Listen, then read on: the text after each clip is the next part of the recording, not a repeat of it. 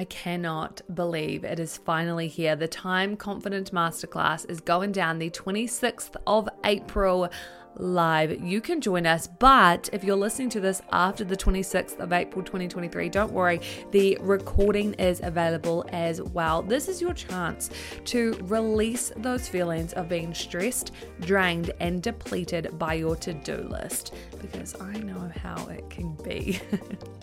this masterclass is going to help you to discover the power of time confidence to help you transform your life for good. This is a masterclass full of tools and resources that will seriously help you transform the way you live your life, the way you live each and every day. Check out the link in the description below for more information. Hi, friend, you are going to love this episode. We talk with Sarah Kelsey from the OneUp Project. She shares very vulnerably about all of the learnings and transformations that she went through while she was doing some solo travel to get outside of her comfort zone because the comfort zone will be the death of us ladies if that has not gotten into your head by now. Go back and listen to every single other one of the Get Confident episodes because you need this to be ingrained in you. And it's something that I have been realizing even more lately in my life as well, but we can talk about that in another solo episode. So, without any further ado, let's get into this week's episode with Sarah Kelsey from the OneUp Project. I'm Janelle Hosking, and you beautiful are here to get confident. No more self doubt, no more overthinking, no more what ifs. I'm helping you grow your confidence so you can live a fulfilled life. Welcome to the show. Sarah, super excited to have you on the show today. We always get our episodes started with a this or that. Are you feeling ready for it? I am so ready. okay, perfect. What's more like you, speeding ticket or parking ticket? Uh, I want to say parking ticket. well, I feel like if you live in Auckland, it should be parking ticket, you know, because the traffic yeah. is so bad, you shouldn't be able to speed anyway. Yeah, no, but I'm saying that I did get a speeding ticket like two weeks ago and I haven't had a parking ticket in years. So, but yeah, parking ticket feels more me. yeah, okay, I feel that. Um, are you a night owl or a morning person? I have been thinking about this a lot recently and I think I'm a morning person. I love that. Tell me more. What what makes you conceptualize this idea? Because I was listening to this podcast about sleep, and the guy on the podcast was saying that, you know, naturally, and we don't get to choose this, we are the type of people who thrive better in the evening or in the morning. And I was thinking about it, and I was like, I can't work out which one I am because I just, yeah. I feel like I could work at night or I could wake up early. And a friend of mine was saying, like, how do you feel when you wake up early? Do you always feel better? Like, how do you feel when you stay up late? And I always feel worse when I'm up late and feel really good if I'm up early. so that's now how I've like mm. decided it. It's like, how do I feel at the time? So morning is always better for me. So now I'm going to say I'm a morning person. That is such a really great way to internalize it and then come to that realization of like, yep, I'm I'm a morning person. I would say morning mm. person for myself too mostly because as the day goes on, I just get like shitter and shitter with critical thinking. yeah, yeah, yeah. You know, for me, it's like if I have intense client sessions late into the evening, I'm actually like, I can't do this. So I have to, you know, close off sessions past a certain point in time because mm. you're just mm. not going to get any goodness out of me. Mm, yeah, no, that I can totally relate to that. Like my brain is working 10 times slower than it would normally. Exactly. And it's just not even worth it. Like, why don't you just finish at a good hour and then go and exactly rest, right? yeah, it's always more worth it. I used to think it's not, it wasn't like just let's just keep power going, on through. But mm, yeah, no. Mm. so not good. I actually joined this um like business mastermind type thing. And every two weeks, they used to have mastermind sessions, 8 p.m. till 10 p.m. And even mm. that, like starting something like that at 8 p.m., I had to say to them, don't expect me on these calls. Like, this is what I was paying for, right? Mm. And I said mm. to the mm. head of this mastermind, do not actually expect me to attend these, these calls because I'm just going to be shit, you know? And that's yeah. probably the best way to put it. yeah, no, for sure. Uh, even like last night, I went to a comedy show oh, and it love. started at eight and it was so much fun. But I was like, this is so late for something to be starting. And I, I was literally with my family, and my dad was like, "How old are you? Like, you should be fine with being up at eight p.m." But I was like, eight to ten is just like a late time for my brain to yeah. be kind of like focusing on something. Mm-hmm, mm-hmm. My friend um, does pole dancing, and they had a pole show a few weeks ago. And this evening, it's the first time I've ever gone to one of her shows. It didn't actually start until seven, and then they had two halftime breaks. Each halftime break was for twenty minutes long.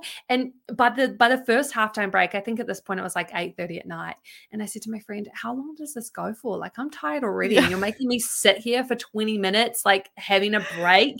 And so we didn't yeah, get out of there yeah, until yeah. 10 30, 11 ish. And I'm just like a zombie at this point. Literally. Literally. It's so late. And I, I, I feel like I d- I don't sound like a, you know, people give you shit like, oh, you sound so like a grandma. But I'm like, but it is late. Like by the time you get ready for bed, it's almost midnight. yeah. It, it, it blows my mind that to think for me 10 years ago, I wasn't starting drinking until 8 8.30 maybe even 9 p.m drink a bowl mm. of wine while i'm getting ready and then be in town by quarter to midnight ready to go until like 3 a.m i'm like how did i ever do that because now i'm at home by 10 ideally yeah no for sure i'm the exact same as well like and i guess that speaks to my morning person answer in the sense that I feel much better when I'm in bed at like, like an earlier time. Mm, absolutely. Okay, just a couple more this and that's before we get into mm. the uh, goodness for the episode.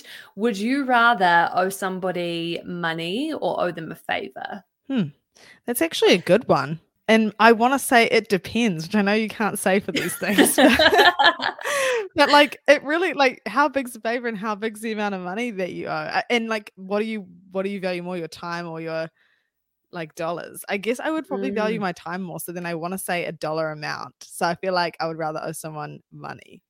Mm, mm, yeah, that that is a really interesting one just to ponder on. I try really hard not to owe people money you know because mm. the interesting thing about owing if you owe somebody money like they're always going to come after you for the money whereas if you mm. owe mm-hmm. someone a favor they're not every week going to be like hey remember you owe me that favor or like where's the favor mm. because they mm. haven't necessarily cashed it in you know so mm-hmm. I feel like owing somebody a favor might actually be better in the sense that they it's not guaranteed that they're going to cash in. But then if you're the type of person that hates having mm. things like out in the open or you know loops that aren't closed kind of thing things just hanging there mm-hmm. then that's going to be terrible mm, that's an interesting perspective because i i think like i am the kind of person who likes to have those loops closed but also when i think about someone owing someone a favor i think that that could be so many things like yeah. at least with money i know it's going to be an amount of money Whereas with a favor, you could ask me to do anything. And if I owe you that favor and I am yeah. true to my word and my integrity, then I will give that to you. And I don't want to have to be held like accountable, accountable to some wild ass favor that I have yeah. no control over what it is. mm. See, I, am the type of person that I would probably bargain or I would probably negotiate. I'd mm-hmm. be like, um, you know, if for instance, someone has given you money and now you owe them a favor in return for that or tit for tat whatever it was i would probably be the type of person to put a value on that you know of well the favor was in this bracket of favors so i'm going to be able to do something like this in return for you rather than go and like i don't know steal for you or lie for you. You know what I mean? Like if it doesn't mm-hmm. fit, if the original favor wasn't in there in that category, I don't even know why I'm talking like this, but that's just where my brain's gone right now, you know? yeah, yeah. No, it's interesting. I think it's like that's actually a really good this or that because it's it like I don't know, I just feel like those two things are very much on the same but very different playing fields. And it will it will reflect a person's like kind of I guess how they it'll i think it'll be quite reflective of how a person thinks as to what answer they would choose which is like an interesting an oh, interesting oh, thing And that's exactly the reason why I like starting these podcast episodes with this or that, because it gives you a little insight uh, and a little bit kind of like behind the curtain knowledge into a person, you know, that you wouldn't Mm. normally get. And of course, there's the basic ones. Like my next question for you, and this will be the last one, is would you rather hang out with little kids or hang out with old people? Um, old people for sure. Same. Old people for sure. Like, it's not that I don't love little kids. Mm. I, I do, but I think old people have stories and they have years of like Mm, perspective to share. mm, And I mm. think having that conversation would be more interesting for me than a conversation with a child. I'm also the type of person that talks to kids as if they are like the same age as me. And so I Mm. feel like it's just, yeah, it would just be a bit of a laugh, really. But yeah, that would be what I'd say. That's so awesome. See, like you get some really good insights from this or that. So that's exactly why I love Mm. starting um, the episodes with that. So thank you very much for uh, partaking in the this or that Thank for you. this episode. You are very welcome. Now, to get into it, you are the creator and the face of the OneUp project, and that is all about. I know you're you've morphed into many things, which I so love and I'm here for, and definitely want to talk about that. But um, the I know it originally started around helping people to improve their finances and their financial literacy with your podcast, the OneUp Project, and then obviously now it's morphed into um, lifestyle stuff as well, you know, and helping people to improve Mm. their life, personal development, professional development, that kind of good stuff. And it is so on the same wavelength as everything that I'm into. And it just, I guess I was reflecting before having this conversation with you about how you and I came across each other. And it was back in 2020. And somebody actually tagged me in a giveaway that you were doing. And i had never heard of you or your podcast or anything before that. And then I saw this giveaway and I was like, oh, yeah, cool. Like, tag a few people. Didn't ever think I'd win because they never win. And then I won it. And so, because of Mm. that, you and I started this DM conversation back and forth. And that really, I guess, allowed us to get to know each other and to hit things off because a couple of months later, you had me on your podcast. I looked it up. Episode 56 Taking Ownership of Your Life and Confidence for those of you at home who want to go and have a listen to that. I actually was telling myself that I want to re listen to it because obviously that was, I think, no, uh, it was around about New Year's 2020 that you released it. And Mhm. we're in 2023 now. You know, so much has happened for both of us. So much has changed and evolved. And I want to go back and re listen and just kind of reflect on myself and I guess how far along I've come. Um, do you Yeah. even do that with your episodes? Not typically. Mhm. That I have recently because I've started this new series called the Breadcrumb series, which is like little five minute snippets of previous episodes to give people kind of like a breadcrumb of value for their day or their week. Um, and so that's been really, really difficult for me because sometimes I just it's funny because I don't cringe at myself in the moment. So if I'm recording an episode and I edit it the next week, I don't really cringe at myself then. I guess because I'm sort of on the same wavelength as myself still at that point. But yeah, a year on, even six months on, I just, oh, it is rough to listen back to my perspectives and kind of, I guess, how sure I thought I was of myself. You know, like I was saying Mm. something with full conviction that now I would Mhm. just completely disagree with. And that makes me want Mm. to cringe because I just think, oh my God. But that also is such a genuine representation of the growth that I've had. And I suppose that might be what you experience if you listen Yeah. back to it. And that's so practicing what you preach. You know, I think there'd be nothing worse Mhm. than listening back to things or rewatching things from your past, or even looking over like your journal and feeling like you're still exactly the same person in exactly the same space. I personally couldn't think of anything worse than that, right? Mm, no, exactly. And like, I think it's completely different with a podcast in many ways because it's that public facing thing where you're like, okay, not only am I listening back to this, but actually multiple other people, hundreds even, have listened to this and had their own opinions on it. And I just like, Yeah. oh my gosh, I literally can't even fathom that sometimes. But I I do definitely agree that I think it's exactly you know authentic to the reason that I started it was very much that I wanted to hold myself accountable to what I Mm, thought and so that I could truly reflect on that growth and think like okay where was i where am i now do i still agree with those things like really trying to analyze how I think now and what's changing and why. And that would just give me even deeper insight into what I actually want for my life. Mm, it's so epic, right? Like I talk to people all the time who are wanting to um, create a platform, whether that was to, you know, share their journey and their story on Instagram or create a podcast. But for some reason or another, they keep stopping themselves and keep holding themselves back. And I'm definitely on the same mindset of you as like, well, do it, you know, especially if you're trying to grow in yourself, having this documented journey is a great way for you to see how far you've come and also a great way for you mm. to um remember and really acknowledge that journey. And something I've noticed that you've been talking about a lot lately is around um, empathy and compassion towards yourself and where you're at in life right now. And I know that like Brene Brown talks a lot about those themes. And obviously, you've read some of her books as well, which is so cool. Um, but it really is an important thing is if like we can look back on the past version of ourselves whatever that looks like and just have this lens of empathy and compassion. Mm-hmm. but also if we're not documenting it in the first place if we're not putting ourselves out of our comfort zone in the first place then it's going to be a lot harder for us to actually reflect you know?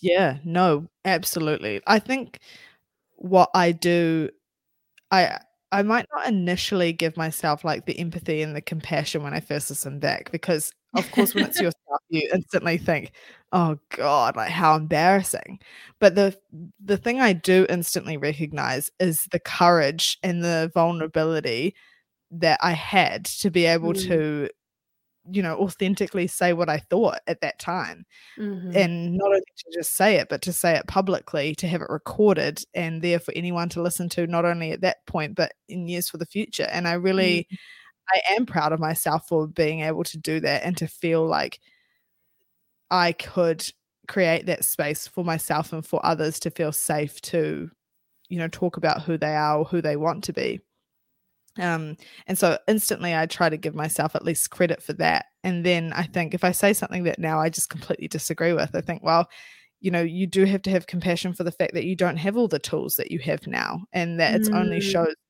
how, how much self love, I suppose, you've given yourself over the years to give yourself those tools and those resources to help you grow into the person you are. And you're still never perfect at any one point. Like, even now, talking on this podcast, I might listen back in a year and cringe at what I'm saying as well. I'm like, you know, that will always be the case forever. Like, my mm. most recent podcast will always be the worst one before the the next one after that and like i just mm-hmm. will hopefully continue to build a more like aligned um I guess uh, show a more aligned representation of who I am um, at that mm. moment and who I want to be. Mm, I love that, and what it makes me think of is the fact that you're you're doing it, you know, and that you're showing up for yourself, and really putting your focus on your commitment to improving yourself and who you are as a person. And I think that is so important. Like one of my philosophies for life is if you're not learning, you're not living. And obviously, mm. you can mm. learn so many different things, but to put the spotlight on yourself or put the mirror on yourself and constantly be wanting to learn, um, grow, and evolve within who you are as a person is such a beautiful thing. And obviously, that's why we both have created these platforms and these podcasts to be able to share that journey and hopefully enlighten some other people. So I want to um, say that I was actually just saying this to my partner before we got on, and I was like, I'm so excited to be finally talking to Sarah because I messaged her when she first went to Bali saying, Oh my gosh, mm-hmm. we have to do an episode on this new adventure of your, yours. And now you're back in New Zealand. Now I'm, I'm back home. You're back. And um, so thank you so much for sharing your time with us today because I know that, you know, life happens and things are very full. And so taking some time out of your day to be here to discuss your thoughts, what's happening and what your learnings of the past few months and even years are, um, it means a lot, not just to me, but to the person who's listening as well. So thank you very much. No, thank you. Like that means a lot. So, and I'm very, very happy to be here. And I think it's so cool that we can have this conversation. So, thank you for holding the space for me. Of course. Now, that being said, I still am so expi- ex- expired. What is that? Inspired and excited. That's the words I was trying to collab there uh, about this journey that you've gone on in taking some time to do some solo travel. So you went to Bali the start of September 2022, and you were there figuring out or giving a go to the nomad life, which is where you work and travel overseas. What mm-hmm. was it that made you want to move and and go and explore that as a life path for you? Hmm. I was sitting in quite a comfortable position, I think, before I left, where I had a job. You know, this time last year, or maybe slightly before this, I had a job that I just adored, like a full time mm. job that I loved with people who I loved.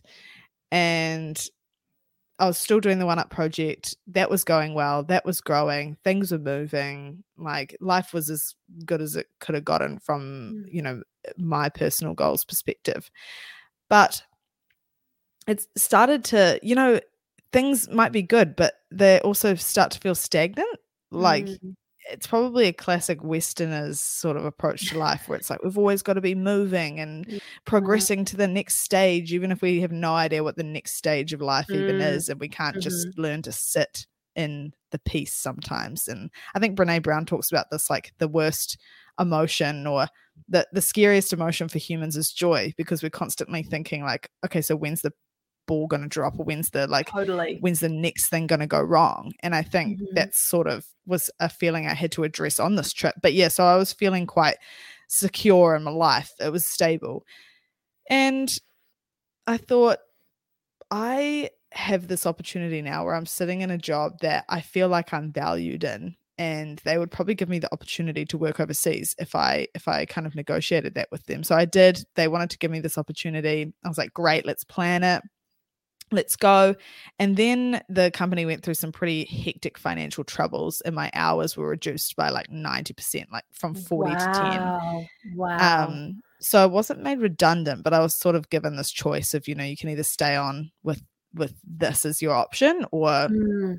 yeah, the other choices that you leave. Mm. And because yeah. I was already going overseas anyway, I was like, well, maybe this is a sign that I just go all in. I don't work. I take this as an opportunity to kind of travel and do the digital nomad thing with the podcast or freelancing or something.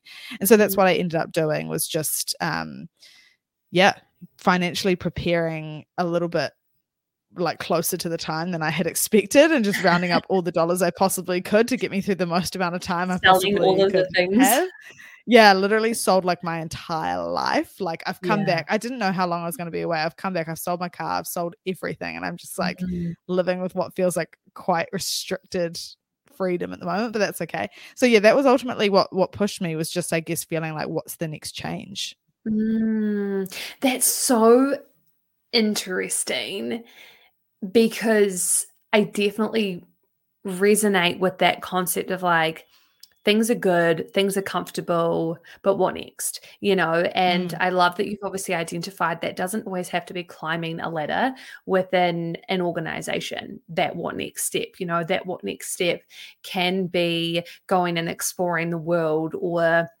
can be settling down and starting a family. You know, like it's different for all of us at different mm-hmm. stages of our life. And so, how much time did you give yourself before you made this decision that you were going to do this until you were actually like on the plane and it was happening?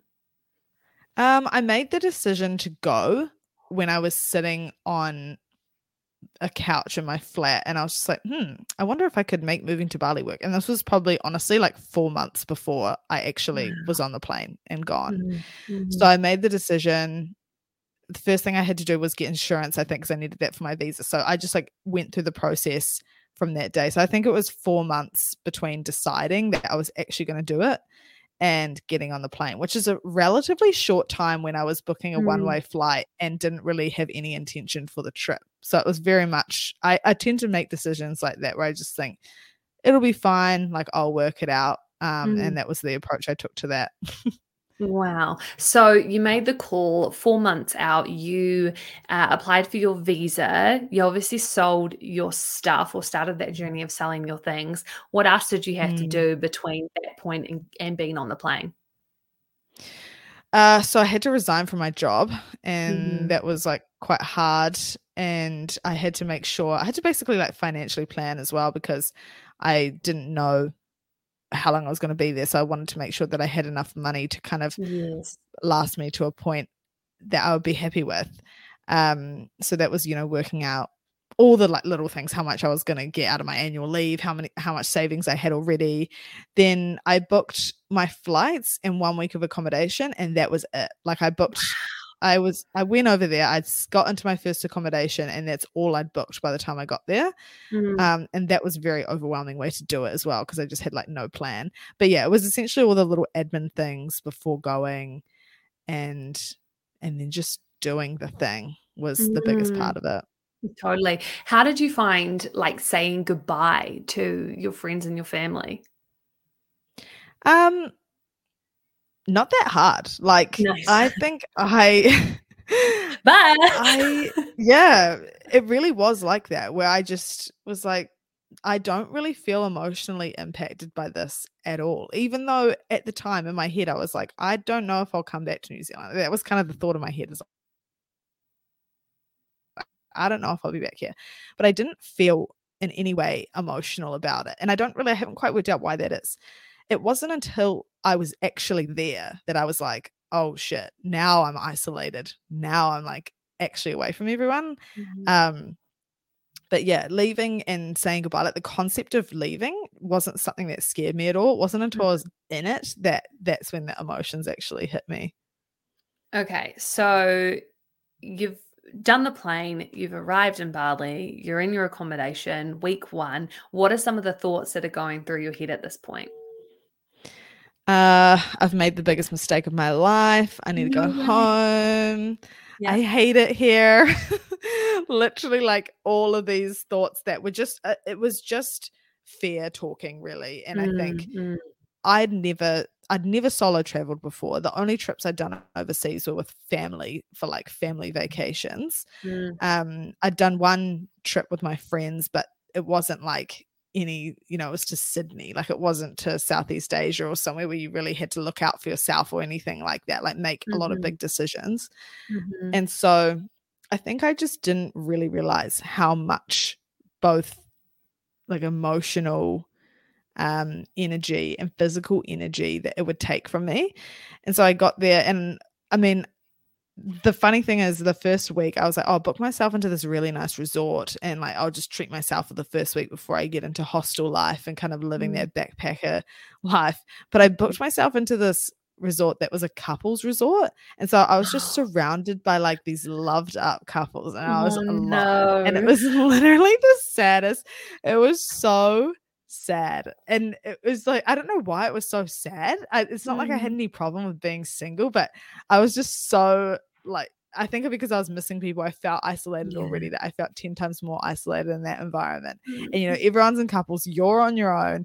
So you're like sitting at breakfast while everyone else is there with their partners and you're alone reading a book. And it's just like, you look like the most sad person. And so at that time, I just didn't really I was like, oh my God, if this is going to be the whole trip, I'm going to have a terrible time. But then when I got into mm. the hostels, I realized that actually the majority of people were traveling alone. And that's when mm. things started to shift a little bit. Okay. So by the time you then get into hostels, things start to shift. What is it that's shifting? Like, is your mentality different? And you, is it that you're meeting people? Like, can you pinpoint specifically what it is that kind of mm. made you look a bit more positively on the experience?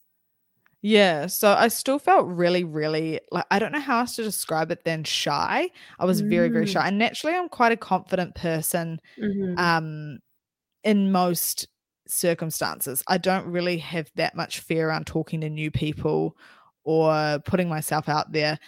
But in this situation, I really did. I felt really, really insecure. I struggled to talk to people. I struggled to hold a proper wow. conversation. I was super nervous. It was the strangest thing. And I was having this kind of mini identity crisis because I was just like, who am I? If I can't even have a conversation with the person next to me, like, how am I going to get through how am I going to get through the rest of my life? And like, where is this weird shyness coming from? So, when I was in hostels, the one amazing thing is that the majority of people are traveling alone. So, you don't feel isolated in that sense. Like, we're all in the same boat here. Like, Got I was it. in a room yeah. of girls who were all traveling solo, all different mm-hmm. circumstances. Some had just been through a breakup and like decided mm. to travel across the world. Some of them just wanted a change from their career. Others were just on holiday for a week. Like it really depended. Um, there were so many different situations. So I should have mm. felt quite comforted by that, but I I felt like I went into my shell quite a lot. Um, which yeah, I did I did struggle with. And that took honestly almost the entire trip before I sort of overcame that. And I kind of knew that it wouldn't be until I got home that I would mm. be able to reflect with hindsight on a lot of those experiences and be able to tell you and articulate like why I felt that way. Um, but yeah, at the time I was just very, very confused. And I think as I started to move away from what I should be doing and to what I actually wanted to do, that was when I actually started to enjoy myself a lot more. Interesting. So, what kind of things did you feel like you should be doing? Yeah, silly, silly stuff, honestly. Like, I should always be staying in hostels because that's what travelers do. I should be going to all the sight sightseeing like um wow. monuments and things that people are going to mm. because that's what you should be doing like i should be doing this that and the other because that's what everyone else does and yeah. it's weird i didn't even make the connection that this is a classic issue we have in our general lives. It's like, for example, buying a first home or traveling. Like people mm-hmm. like, you should get on the property ladder, you should do this. But it's totally such an amazing thing to go off and travel and use that as a part of your personal development. But when I was mm-hmm. in this situation, mm-hmm. I was mm-hmm. like, no, I should be traveling this way because that's how people do it. I didn't even think it's okay to do your own thing. Not until like three quarters of the way through the actual trip did I start to just do what I wanted to do. So it was the simple stuff. And I was making myself feel guilty for not being like the other travelers. You know, like it's not as if I was really different or anything. And I think actually I was just isolating myself because everyone else would have felt just as nervous, just as uncomfortable. Mm. And when I started mm. to talk mm. to people, I really began to notice like people, I would talk about how I felt to one person and they'll be like, yeah, that's normal. Like people who had traveled for years.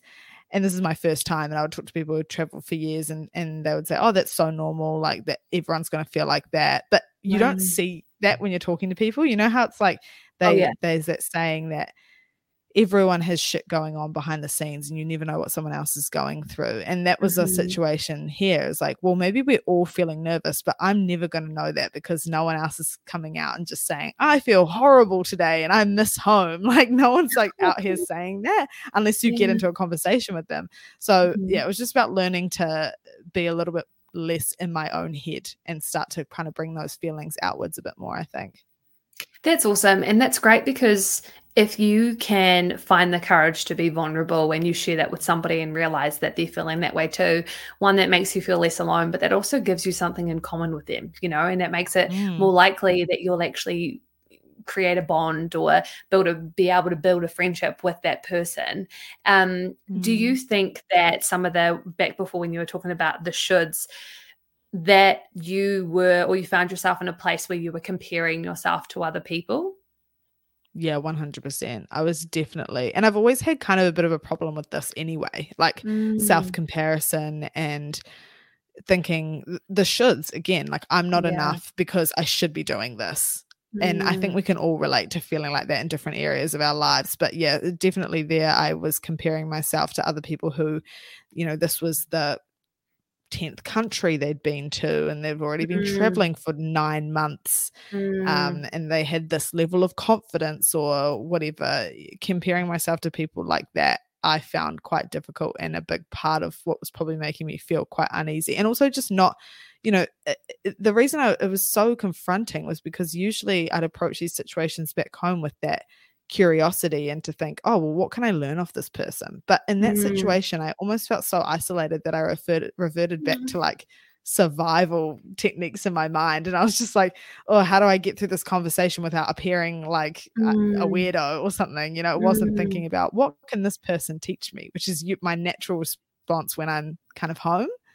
Mm. And, and also, like, we're in such a completely different environment to home. Whereas I think when you're traveling, especially if you're traveling on your own, everything is heightened because mm. you have to keep yourself alive in all senses of the word. You know, I was just talking to a friend of mine, um, you know her actually, Felicia All, and she mm-hmm. has the Fluorescence podcast. And we were talking um, about her going on a trip to Colombia, and she's not going for quite a few months' time, right? She's got a few months um, to get over this fear, I suppose. But she was telling me how scared she is for her safety when she's over there. Mm and she's not even there yet and she's already freaking out about it. And so that absolutely brings to the awareness of the all of like i imagine there's a lot of decision fatigue um, because mm. every single day you're trying to think of like well what am i doing today? Um, where am i staying tonight? What food am i going to eat? And am i safe? Like there's yeah. so many different things that you have to be thinking about all the time. Like I went to Europe in 2018 and it was just um, there was two of us girls who went together and we weren't very good friends um, as in we hadn't known each other for very long. We were kind of like acquaintances. And just before when you were thinking about the shoulds my mind my mind took me back to this day when we were in France and we were in Paris and we did like the Eiffel Tower and the um oh my goodness, what is that? Like the, the basic stuff that you have to do when you go there. Mm-hmm. And then when we left, I think it was like the day after we just left, someone said to us, like, oh yeah, did you go to the Arc de Triomphe? And we're like, no. What what is that? And then obviously when I looked it up, and now, ever since 2018, I always had this like, you're such an idiot, Janelle. You didn't even go to the Arc de Triomphe. Like that's something that everybody does when they're in when they're in France. You should have gone there, you know? And mm. so like there's all these little things of all the the decisions that you have to make, plus then adding on all of those internal like never ending stories and conversations that we're always having with ourselves. So honestly, I take my hat off to you, the fact that you have even gone and done it, you know, because it's, I don't know whether I'm just generalizing here, but I feel like in terms of my circles that I've had growing up in New Zealand, I might know one person who's actually gone and done solo travel and really made a thing of it, you know. So it's not mm. I know other people from other cultures or other countries, yeah, for sure, but not many Kiwis who have just been like, stuff it, I want to go on an adventure, and especially to um, like an Asian country. You know, maybe they might go to the UK or go to Australia, but it's so out the gate the idea of like, I'm moving to Bali. It's not a common mm. thing here, right? yeah, no, I do agree with that. Although it was funny because when I made the choice, I was like, oh, like people were saying that to me. And I remember thinking, like why is this so such a strange concept for people to grasp like i think for me i because i'd never been to anywhere in asia and yeah. i was going to southeast asia specifically because i knew bali was quite westernized yeah it, it was very like touristy and they mm. they very much cater to the western tourists that go over there yes. i was like oh it's going to be completely fine. Like I'm going to have mm. no issues. There's going to be no culture shocks. That was sort mm-hmm. of my. I think I didn't consciously think that, but I think subconsciously that was sort of my the reason I wasn't scared because I just thought, oh, it's going to be you know fine. But that just isn't the truth. It is actually still quite different, and especially yeah. in Thailand, like that was very very different. Um, and yeah, it, it was like a huge huge shock, and so. Mm I think that for anyone that does any solo travel anywhere, eh, you know, you're always going to have those shocks that come up unexpectedly. And to your point around decisions, like I completely agree because it's a different level of independence where it's not just sorting yourself out day to day as you would normally. It's like literally, what am I doing? Like, how am I living? yeah, keeping yourself safe when you normally wouldn't have to worry about it. Like there's a lot more just little decisions that you make day to day that contribute to your overall safety and like the overall routine mm-hmm. that you just wouldn't mm-hmm. think about when you're home.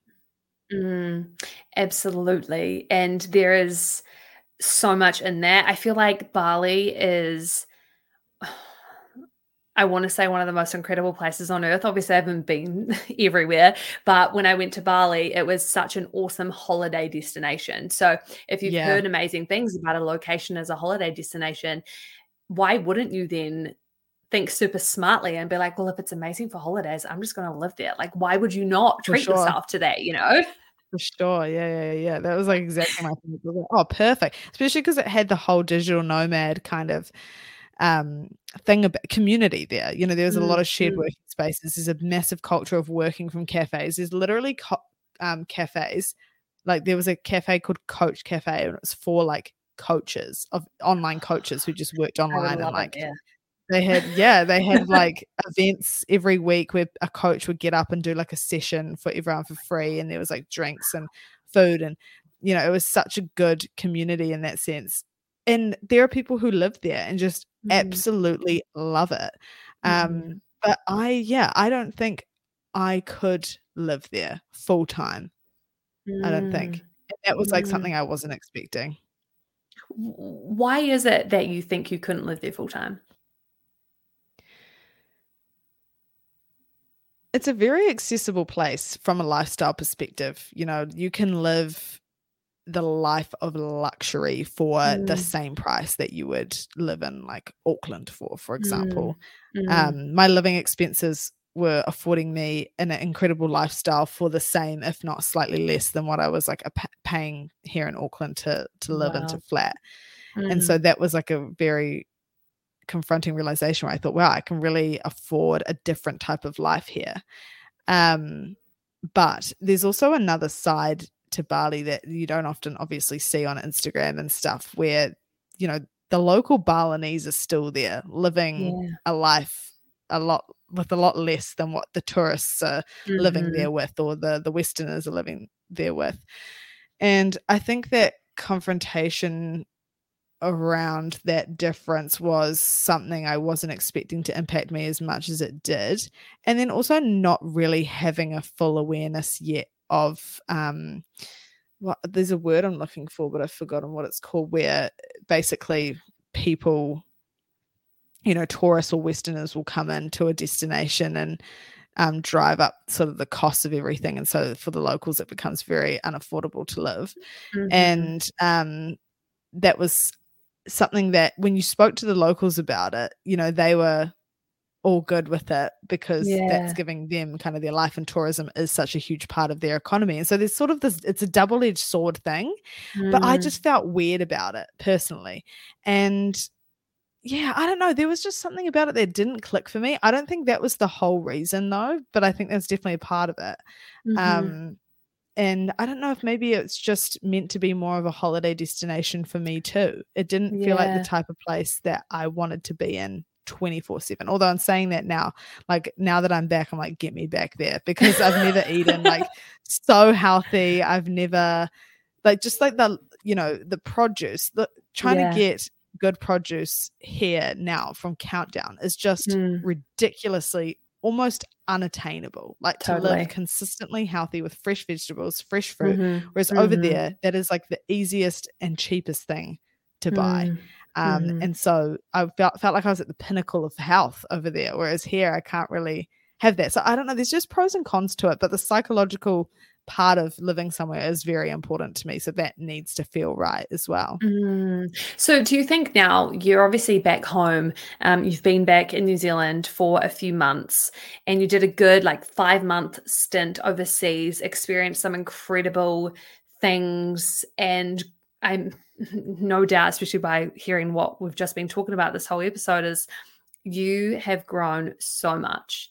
And it f- kind of feels mm. like now you're home to almost integrate these learnings, to recoup the bank account, and maybe to strategize a little bit more about how you might be able to do it again in a more sustainable way. And I say sustainable in a way that actually, like, you can land somewhere and, and make it your home rather than feeling mm-hmm. uncomfortable and not being able to settle that for yourself.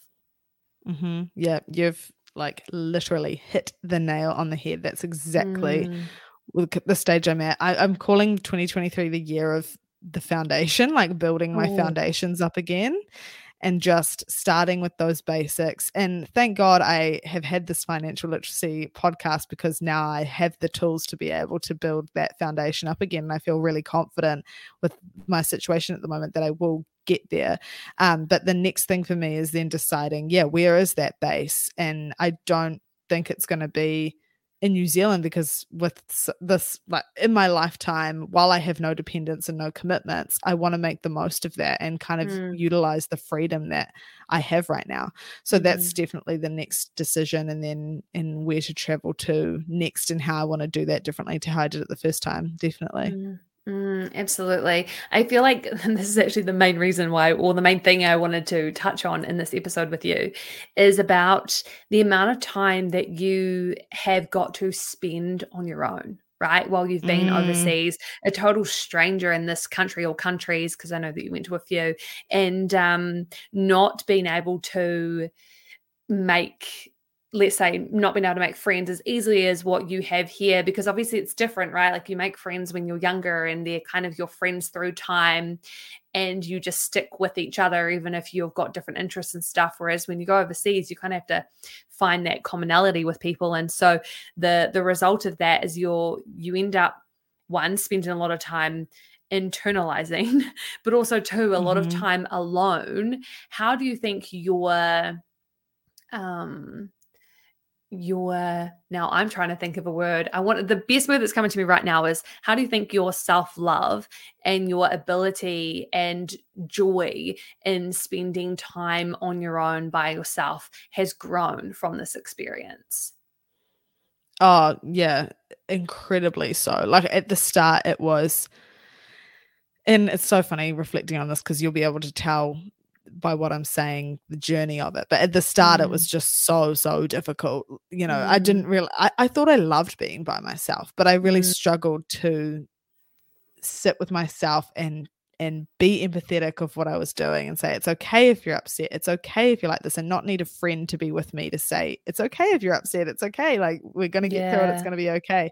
To rely and I just did an episode on this recently actually like how much trust traveling builds in your own ability because mm. and what was the catalyst for that was feeling a certain way and being alone so feeling isolated and upset while I'm alone, feeling, you know, whatever it was, and being alone because I didn't just have the friend to go and hang out with and distract me from that totally. feeling. Mm-hmm. I had to like find that comfort zone within my own mind and not within mm-hmm. a relationship with someone else or within mm-hmm. another thing. And that was mm-hmm. something I haven't hadn't had to confront before. And so the most transformational thing that happened on this trip was developing that comfort zone inside my own mind. Where now like when i was alone and i was a, I was feeling a certain way i could give myself that compassion that i needed and feel okay that it was coming from me. In fact it's more powerful if it is coming from me to say that mm. it is okay that you feel upset about this right now. Just because you uh, missing home doesn't mean you're ungrateful for the experience you have and it's okay mm. to just want to sit in bed all day and watch Netflix even though it's a beautiful day outside and you could be sipping on a coconut by the pool like it's mm. totally okay to just take a step back from what is right in front of you and sit in the feelings and work through them and and move beyond that and yeah i just think there is a massive amount of empowerment that comes with telling yourself validating your own feelings and telling totally. yourself that it's okay to feel that way that you do and i didn't i really didn't get that before and wow. Uh, like in a couple elements that are things that a concept people talk about which i never really got until i was away was the concept of masculine and feminine energy i don't mm-hmm. know if you mm-hmm. talk too much about this or yeah a little bit this, yeah just in the sense that you know this in this world there's a lot of there is a lot of talk around hustling and doing the mm-hmm. best you mm-hmm. can to get to the next thing and progress and the more feminine version of that according to this concept is that learning how to be and to yeah to just kind of sit in the peace of a situation and i i didn't know how to do that i didn't know how to sit and just be and just be peaceful and like enjoy that Mm. Well, and like understanding that just because I'm doing that doesn't then therefore mean I'm not disciplined and I don't want mm. things for my life and I don't want to progress. Like it's not about that because actually giving yourself the space helps you to build the capacity to then progress later on. So yeah, definitely being alone just helped me to understand all of those things a lot more. And now mm. that I'm back, I've simplified my life so much. It feels just like mentally, like gotten rid of so much clutter mm. in my mm. own head so that I can really focus on what's important.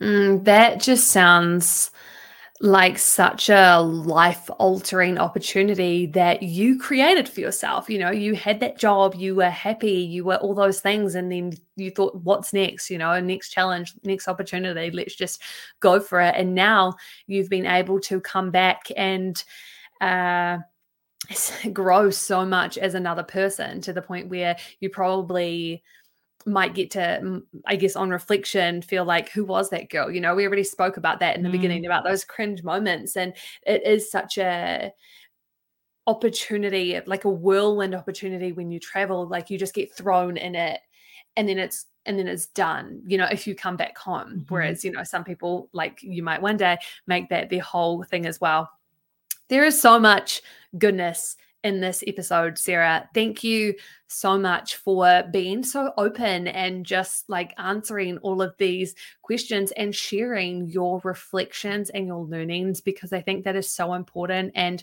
everything that you have shared really does um, remind me of this concept that I'm always talking about with clients and on this podcast is you have to be your biggest cheerleader.